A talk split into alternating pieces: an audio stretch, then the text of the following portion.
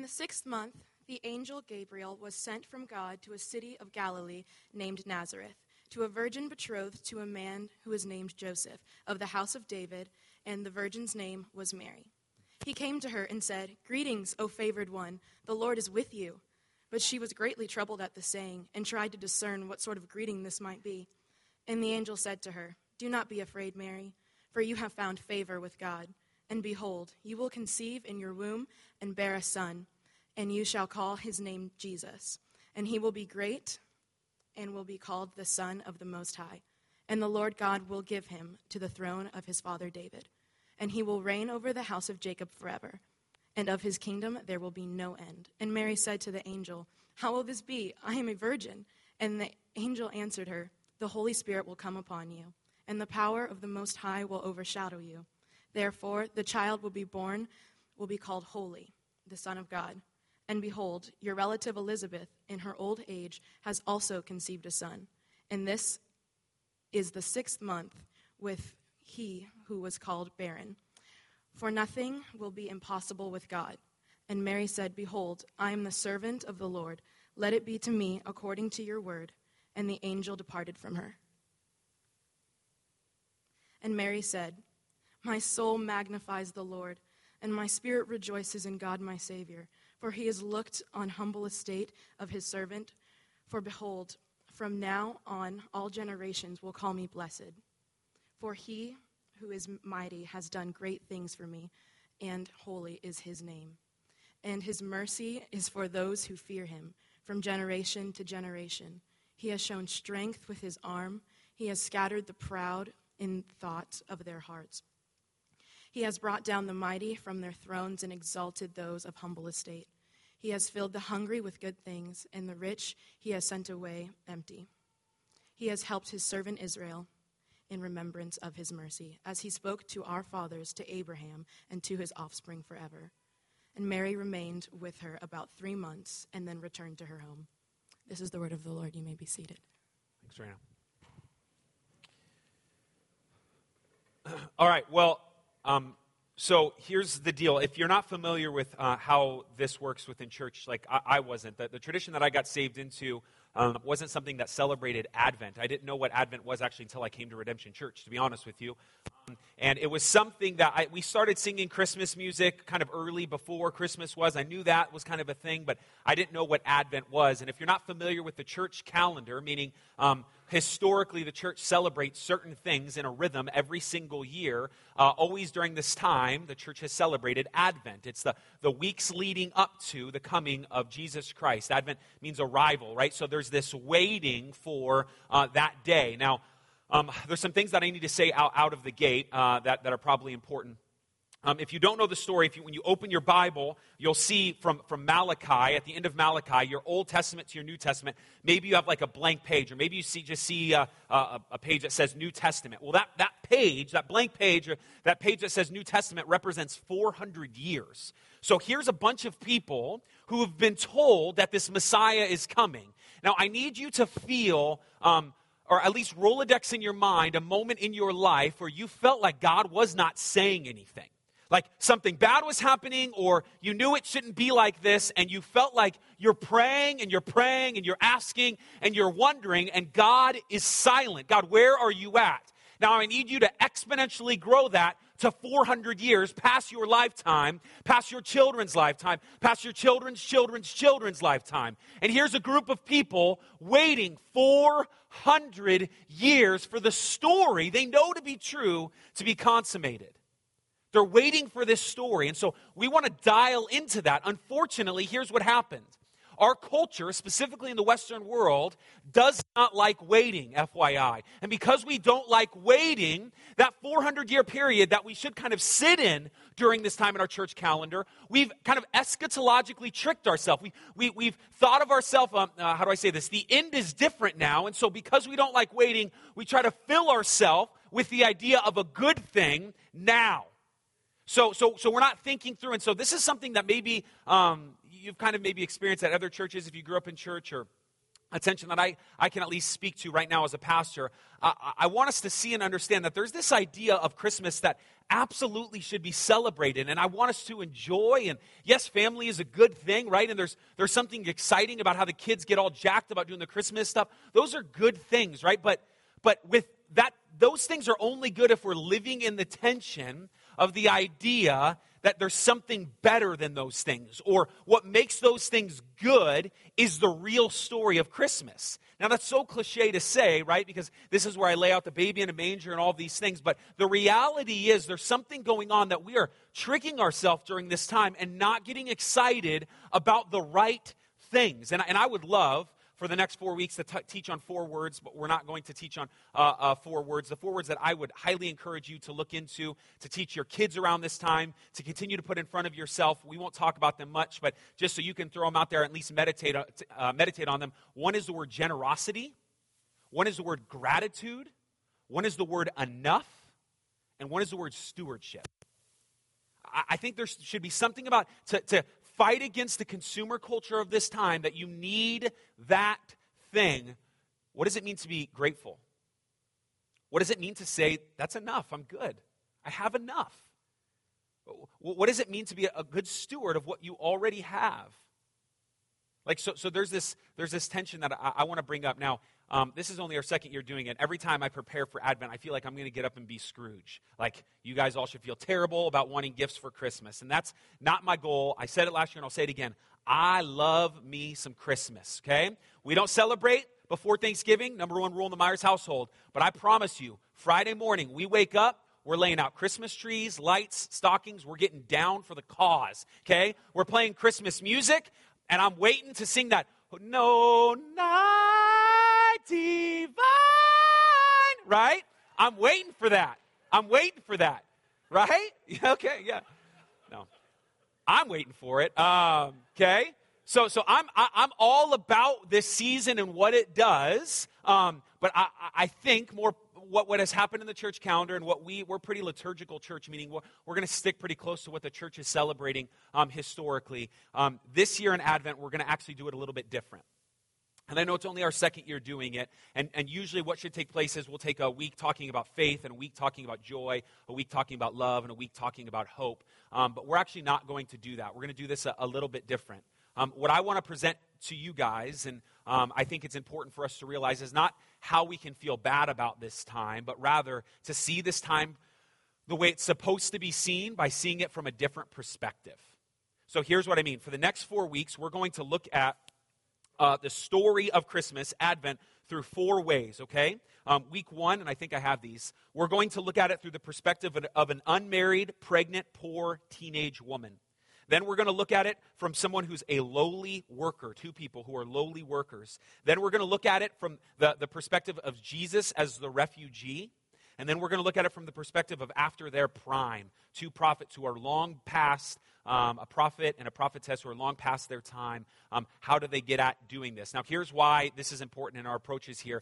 Um, because restaurants, if you don't know, in the West Valley, obviously is exploding. I mean, I don't think we can grow any further outside of living on Lake Pleasant, which apparently that's happening. Um, but in that direction, the South, obviously, we're getting the 303, the 404, the 505. Who knows how far we're going to go? Um, but it just keeps exploding. And every time all, all these things continue to grow in all these different directions, obviously commerce is growing, right? So our economy is booming and, and restaurants are opening. And if there's a cool kind of restaurant, a hip kind of restaurant, what usually happens 99% of the time is there's kind of an opening eve that, that takes place. So if, it, if the restaurant's supposed to open on a Monday, that Sunday night, the owner will bring all of his friends, um, all of his family, people that he cares, people that he uh, knows about, and then even people who are kind of influential in the same area. So if you're going to open up like a crepe bar or something like that, you open up people who are in the food industry, come see what's happening, and it's kind of this opening before you see what the actual final product is, you as uh, this group of people get to see it, right?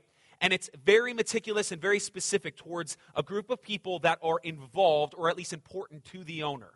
Here's what's amazing. If you can leave these four, is that me? I'm sorry if that's me. Um, uh, what's amazing about these four, It just sounds like a Velociraptor is behind me, so I keep freaking out. Um, what's amazing about these four weeks that we're going to go to is this is God's way before Jesus comes on the scene and says, Hey, repent, believe, I'm here. The stories, it's, it's now. The kingdom of God is at hand. We get kind of this opening eve, that this Sunday night before account of who Jesus invites to his store. Who does Jesus first tell? Who does God the Father in heaven, using the power of the Holy Spirit, announce to the world? Who does he bring and invite to his store? And it is, in one word, that we are going to look at over and over and over the marginalized. Our goal this season is not to feel bad about the things that we have. That's not the goal. The goal is to see the things that we have for the perspective in which we need to see them. And so I, I want to uh, give you a definition of marginalized, and I think we, we have that definition for you as well.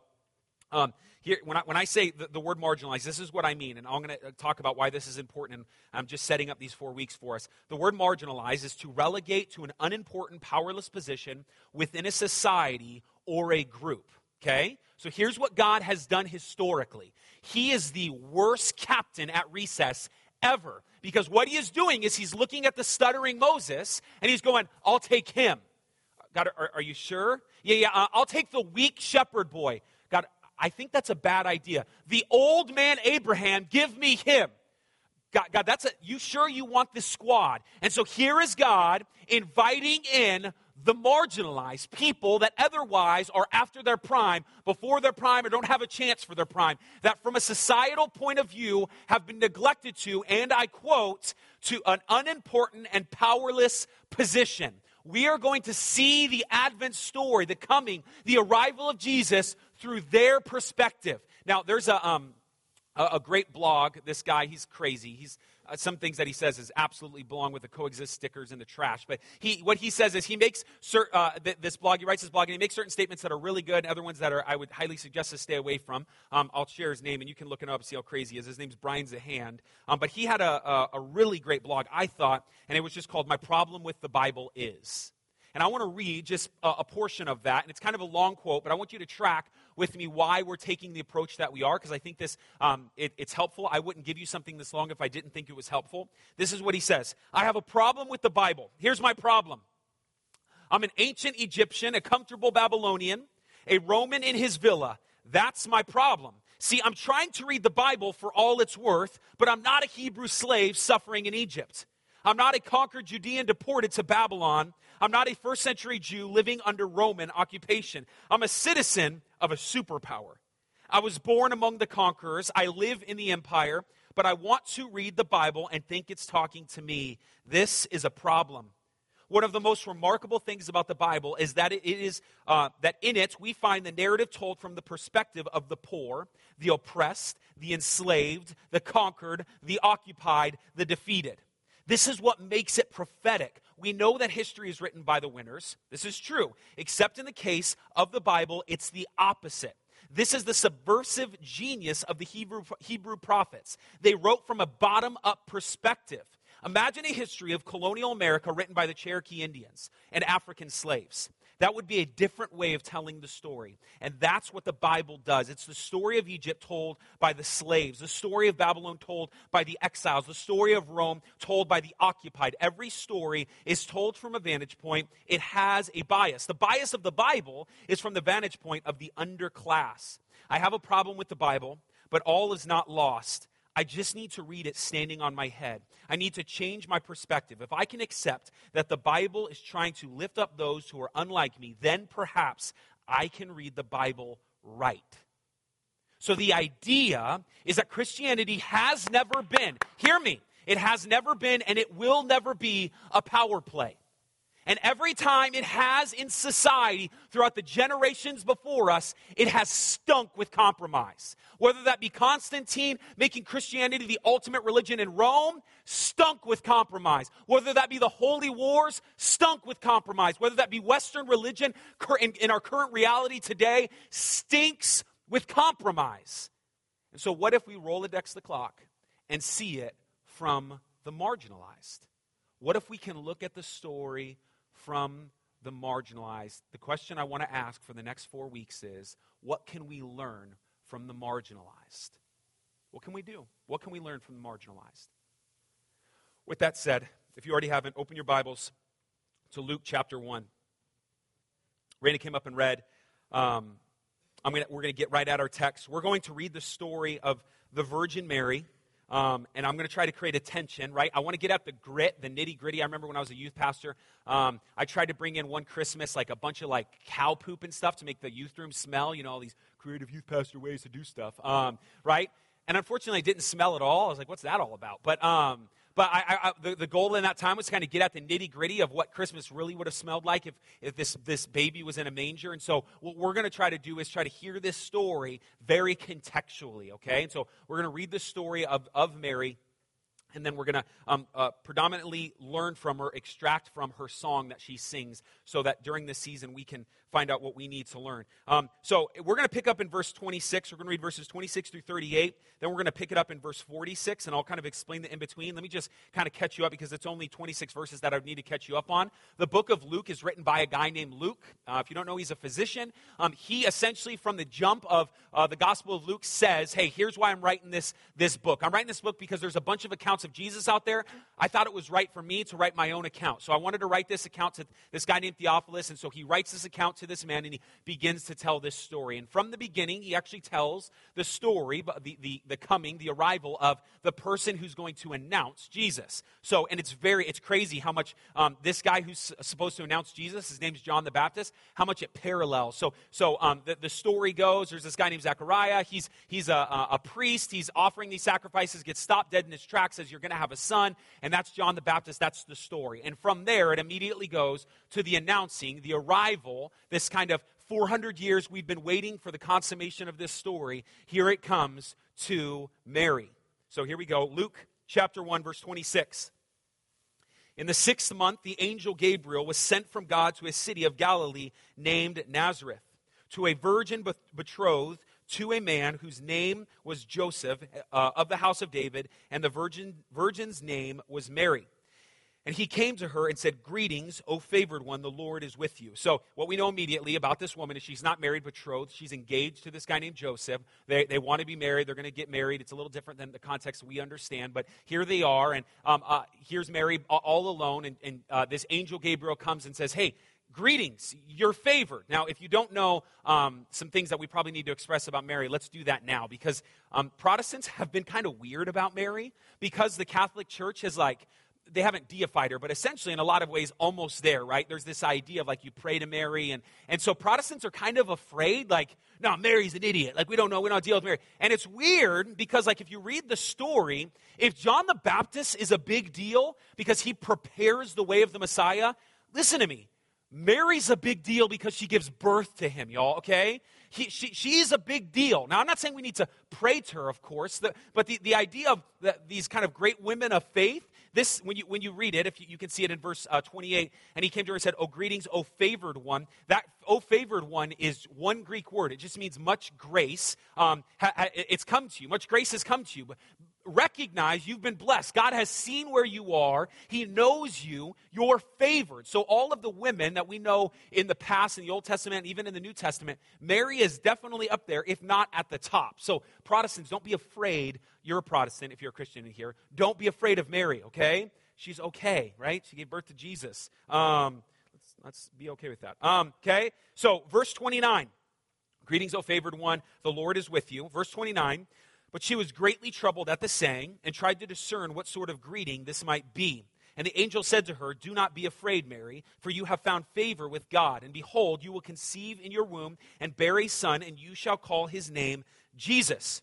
He will be great, and he will be called the Son of the Most High, and the Lord God will give to him the throne of his father David, and he will reign over the house of Jacob forever, and of his kingdom there will be no end. So there's this long awaited Messiah. Mary knows the story. The story that I just talked about, this kind of long awaited, and, and, and now what Gabriel's starting to lay out before Mary is honestly, I don't know any better way to say it, but it's very simple, uh, similar language to the Psalms. Like she's hearing things that he's saying, there's this Messiah that's supposed to come. He's going to be in the house of Jacob. He's, he's going to rule the house of Jacob. His kingdom is never ending. This sounds like the Messiah. And here's the first kind of announcements hey, guess what?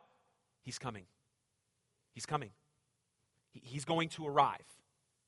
This Messiah is going to arrive. So, this is what Mary's hearing. She's kind of freaked out because she's talking to an angel. Verse 34 And Mary said to the angel, How will this be since I am a virgin?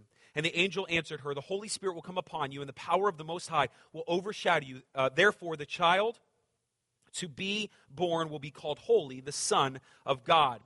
And behold, your relative Elizabeth, in her old age, was also, uh, has also conceived a son, and this is the sixth month with her who was called barren. Verse 37 For nothing will be impossible with God. Verse 38 And Mary said, Behold, I am the servant of the Lord. Let it be to me according to your word. And the angel departed from her. So here's the announcement the Messiah is coming. This is, this is who's in your womb. Just so you know, you, you've got this relative who's also pregnant with somebody else that's going to announce this person. Now, remember, we were just told the story. We didn't read it. The story of John the Baptist. That's the person. John the Baptist's uh, father is Zechariah. His mother is Elizabeth, who is related to Mary. So Mary immediately goes, I got to figure out what's going on. She's, let's say, three months pregnant, two months pregnant, somewhere in there. Elizabeth's further along. She's, let's say, six or seven months pregnant. Mary goes and visits Elizabeth to find out what's going on. As Mary arrives to Elizabeth, her womb jumps. John the Baptist is like, I know who's here. Okay, and so He's jumping in the womb. He's super jacked about this. Um, John the Baptist is a wild man, so it totally makes sense.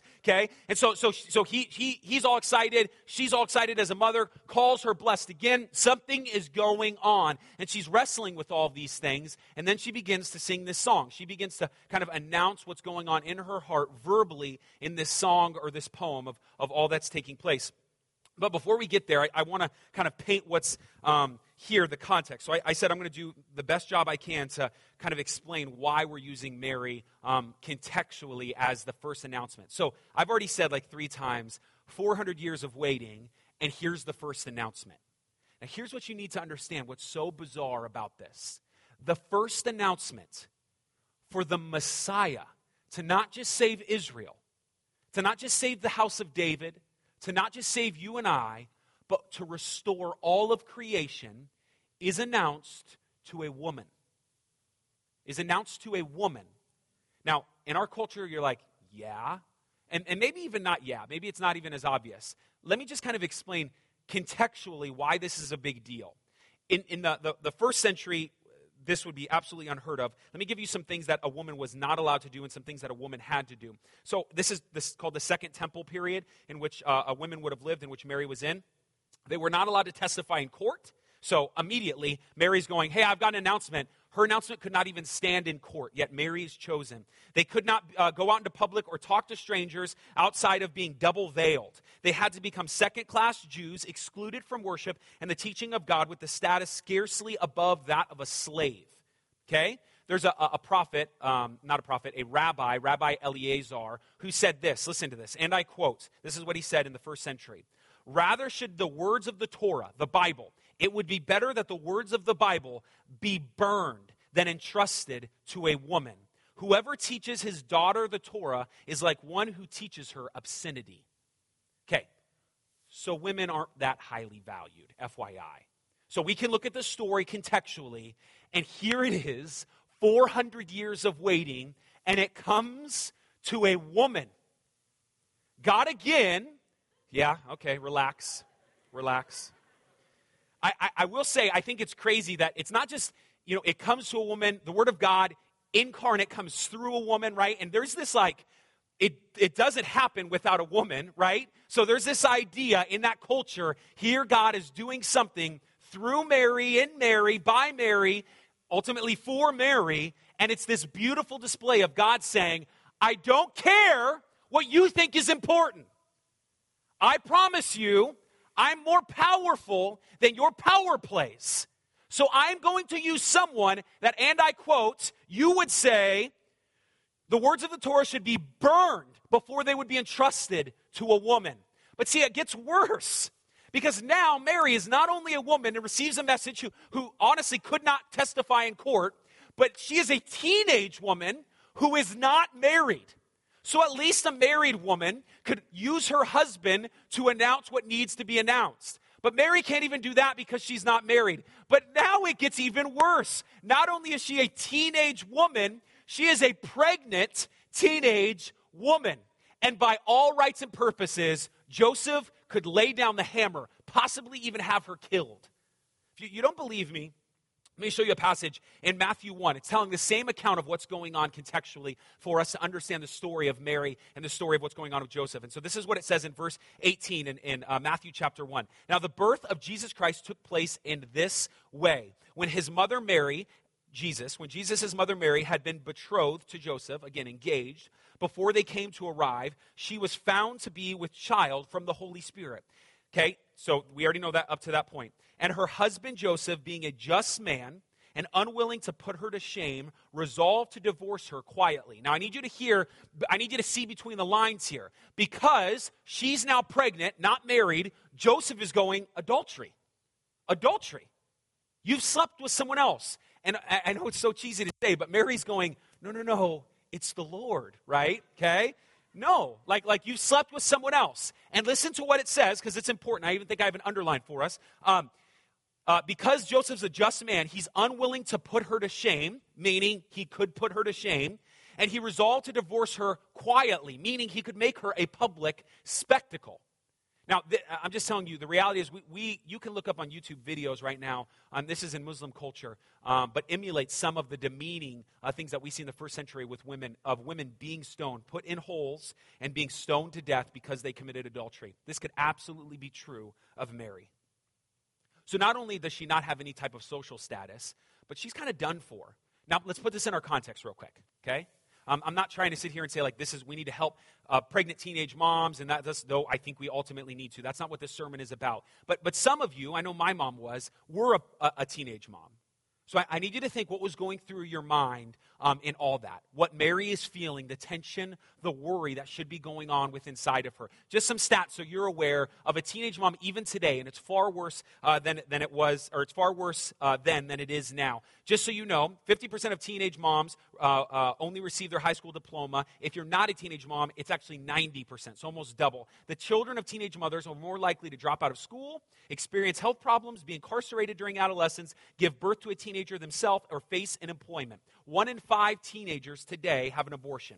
Now, that's today. So, as a teenage mom, a mom gets pregnant, MTV makes some kind of crazy show about her, okay? And now, so here she is, and all she has is worry. She's freaking out. Even in our own culture, she doesn't know what she's going to do with her life. The stats are all against her, y'all. They're pushing against her. And it's far worse in the context Mary is in. Far worse. She's lucky if she lives. With that being said, Mary sings the song. Now, this is why we have to stop and ask the question why are we seeing it from the perspective of the marginalized? Because in our culture, and I don't mean this to be demeaning at all, again, my mom was a teenage mother. If you were a teenage mom, it's not, my point is this no one grows up in, at, at like 10 and goes, you know what? I want to be a teenage mom. No, no, one says, I just want my daughter to be a teen, I, I want her to be pregnant at like 15. No, that, that's not something in our, in our society that we would look to and go, yes, that's what we want. So immediately, again, I'm not trying to demean, but you can see how this is not something that is looked fondly upon. And so here is Mary, marginalized. Her testimony doesn't stand in court. She's a woman. She's second, third, fourth class. Now she's pregnant and lucky if she lives. And yet God uses her to teach us something about the coming of Jesus because all she has in this moment is Advent. All she has is the trust that God has said he's coming. This is her song. Starting in verse 46. Mary said, My soul magnifies the Lord, God my Savior. For he has looked on the humble estate of his servant. For behold, from now on all generations will call me blessed. For he who is mighty has done great things for me, and holy is his name. And his mercy is for those who fear him from generation to generation. He has shown great strength with his arm. He has scattered the proud in the thoughts of their hearts, and he has brought down the mighty from their, th- from their thrones and exalted those of humble estate. Verse 53 He has filled the hungry with good things, and the rich he has sent away empty. Verse 54 He has helped his servant Israel in remembrance of his mercy, and as he spoke to our fathers, to Abraham, and to his offspring uh, forever. And Mary remained with her three months, with Elizabeth three months, and returned to her home. So here's what I want to do. To finish our time together, I want to just Rolodex or bullet point everything we can learn from what's going on from a poor, marginalized, pregnant teenager. The first thing that we can learn, and I'm just going to, like I said, go through these bullet points the best I can, and then we'll get out of here. Here's the first thing. For our, for our time in waiting for Advent, the marginalized can teach us to rejoice when, when our life is falling apart. So when Trump was getting elected, I was talking with someone, a friend whose pastor is, a whose husband is a pastor um, in downtown, and, and I was just ta- I was just texting with her and I was saying, "How's it going?" She was sitting with a bunch of undocumented people, and they were stressing out. And I had made this statement, and give me grace, but I'm just being honest with you. I've prayed for persecution in the American church. Now, I don't know if you're supposed to do that, but I've honestly gone like, God, like, like let us like feel the weight of what it really means to be per, like persecuted and, and be Christian so we could know whether we're in or out, right? Um, not the best thing to pray. But, but so, so I'm feeling this. And, and I, in that moment, Danae is her name, she just texted something really beautiful. Um, she said, We don't need perse- persecution, but suffering might help. The poor can teach us how to suffer well. And I thought that was a beautiful statement. The reality is, Mary's life is crumbling before her, and I quote, My soul magnifies the Lord and my spirit, listen to it, rejoices in God, my Savior. When the Grinch steals those presents on Christmas Eve, we've got a song the next day. The marginalized can teach us that. Hear me. When those things, those trinkets, the Fitbits, the Xboxes, when they're gone, when they disappoint you because they're manufactured in such a way that they will do that, you need to combat that commercialism, that consumerism with the true story of Advent. That in the midst of all the things that are going on in the world, we can rejoice because God is good. The second thing that I think the poor and marginalized, um, for a time at Advent, the poor uh, and marginalized can teach us um, is to rejoice, what we just said, because God sees them and sees us, hear me, and cares. So during this time, let us remember that God knows, and this is important for some of you, if you're about to experience Christmas alone, or you feel like this is a terrible time because you've lost family or friends, God has not missed you. The poor know this. They have to know this because everyone else misses them.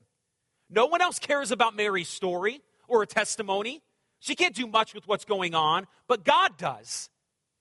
For, let's look at that word for. So they rejoice in verse 48. For he has looked on the humble estate of his servant. The third thing that we can learn from the marginalized is for our waiting in Advent, the marginalized can teach us to have a big God because we need, more appropriately, they need a big God. Look at verse 49.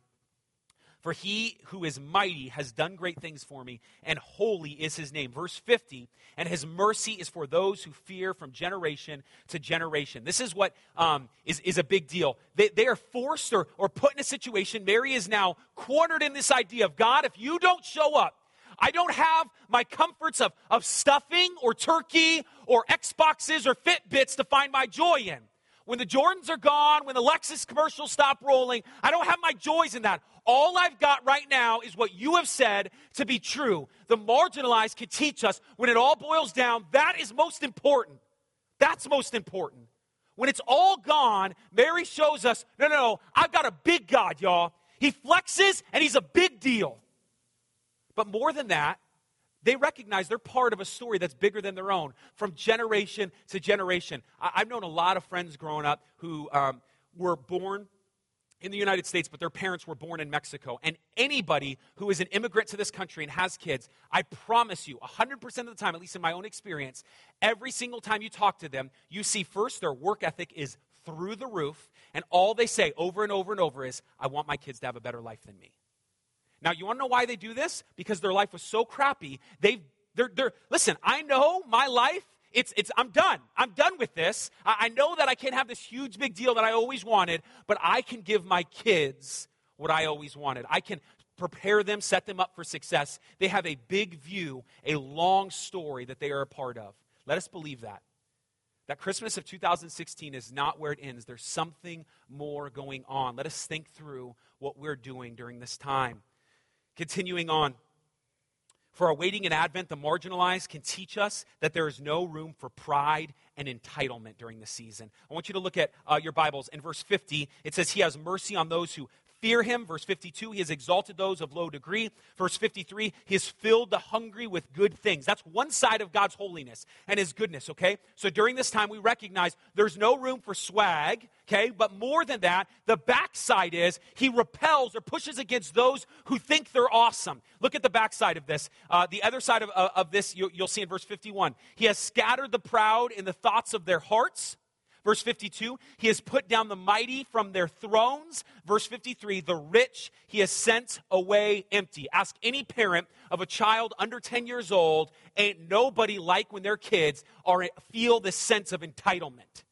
I remember I was 17, 18 years old, and we had a friend who was older than us, and she had, they had a daughter who was about seven years old, and she goes, Well, that's mine anyway. And I thought, are you gonna are you gonna punch her now or do you like okay because the reality is nobody likes the kid goes that's mine oh, that, that, I deserve this. No, no, no. Hear me. You get what you get this Christmas. You are in the minority of the minority that you have presents under your tree this year. You are in the minority of the minority of the minority that you get to buy presents this year. Hear me. That is a gift from God to you. And if it's seen any other way, we've missed the point. God has blessed you. He has blessed you. There is no room for sass. There's no room for thinking you're big deal. You worked for it. You're awesome. Those were gifts from God to you. May we not be prideful. Mary teaches us in this moment it's not about pride. I am your humble servant. Continuing on as we finish. For our waiting in Advent, the marginalized can teach us to remember that God ultimately does have a big plan. So you can see, um, if you look in verse 54 he has helped his servant israel in remembrance of his mercy and he has spoke to our fathers to abraham to his offspring forever. And then it goes on to mary mary stayed there for three months. Um, i was probably about six months ago building this deck. We have an above ground pool and i'm using pallet wood to try to build this deck. And i'm building this deck and a friend sent me um, uh, text me a, a video right? And so it's on youtube. I click on the link and i go to youtube. And then I start watching this video, and then immediately I get tube trapped, right? So, because you watch that one video, and of course, they know how to like infringe into your inception into your mind that you have to watch one of the videos on the side. And so I I don't know how it happened, but I go from like working hard building this deck, an hour later, I'm huddled up, hiding from the sun, watching something that has nothing to do with anything, like top 10 best football trick plays of all time. Okay? It had nothing to do with anything. I was completely sidetracked by the task that is at hand. The marginalized can remind us hey, listen, the trinkets that we're getting excited about, they're trying to persuade you. They're trying to pull you this way. They're trying to, to guide you that way. And they're good things as long as they are, hear me, ultimately to grow the kingdom of God. So my mom, Jehovah's Witness, doesn't celebrate Christmas, um, but happens to always send birthday presents around Christmas and their birthdays. I'm like, how convenient. Um, okay? And she sends these, and yesterday in the mail, she sends uh, my oldest son Corbin, uh, middle son Titus, and my uh, youngest daughter Eve a Kindle each, a Kindle Fire, okay? First of all, whoa, okay? Now, you may not think it's a big deal, but I was like playing kick a rock when I was a kid. But regardless, so they get this. And here's what I have to do. Here's what I have to do immediately with these gifts. As I'm opening them, and you can ask the boys, I stop and I go, wait a minute, wait a minute, wait a minute, wait a minute. And I'm thinking in my mind, and all, this, all these emotions, I'm, in my mind, I'm going, Candace and I's ultimate plan is to make godly men and women. That's our ultimate plan. Like, we want them to live lives in such a way that Jesus smiles. We have certain rules. They have to have fun ultimately when they do certain things, and they have to make Jesus smile. If they're not doing those things, and I had to ask the question are these Kindles going to do that? Now, I'm not saying there's something intrinsically wrong with this Kindle Fire, right? I started playing with it. No, get out of here. Um, okay? But, but, but the question I had to ask was is this helping that? Not just is it hurting it, well, they're fine, but will this be part of the progressive reality of making godly men and women? And if it's not, you may think I'm a Scrooge, but no Kindle. So now I have to think through the gifts my children are getting. More appropriately, I have to think th- through the gifts I am getting. Because hear me, this is what Mary reminds us of God has a big plan. He, we are part of something far more from generation to generation. God is restoring Israel. He has a kingdom that never ends. He is doing something. And if this season of Advent does not unleash the fact that we are part of something bigger and better than silly trinkets, then we have missed it. If we don't get those things to grow the kingdom of God, we have missed it. My prayer for us during this time is that we would recognize it's not that we have too much stuff, it's sometimes we have too much of the wrong stuff.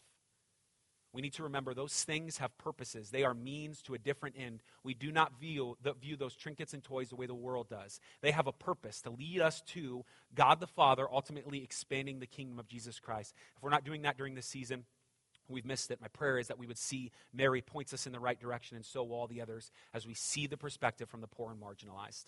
Let's pray.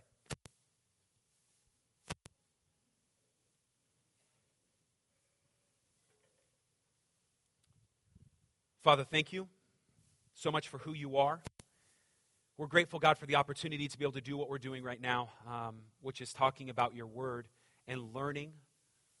We pray that you would, according to Ephesians 1, open the eyes of our understanding, that our hearts can be enlightened, that we can see what we need to see, and then, according to Colossians 1, that we would grow in knowledge and understanding so that we would live a life that is pleasing to you, blameless. So we can learn these things, we can see from the perspective of what you did through your servant Mary and be reminded that this present reality we live in and the age in which we stand is vying for our attention away from the kingdom of God, as is every age before us. Our prayer in this moment, Holy Spirit, is that we would be faithful. Let us be faithful. As we talked about last week, let us run with endurance the race that is set before us. Let us lay aside the sin that so easily holds on to us and clings to us. And let us run ultimately looking at you, Jesus, the author and perfecter of our faith. Thank you so much for that, your example, Jesus, to see. We're reminded of you during this season. It's your story that we're a part of. We, like Mary, sit in the tension and long for you to be born into the world. We love you. In Jesus' name, amen.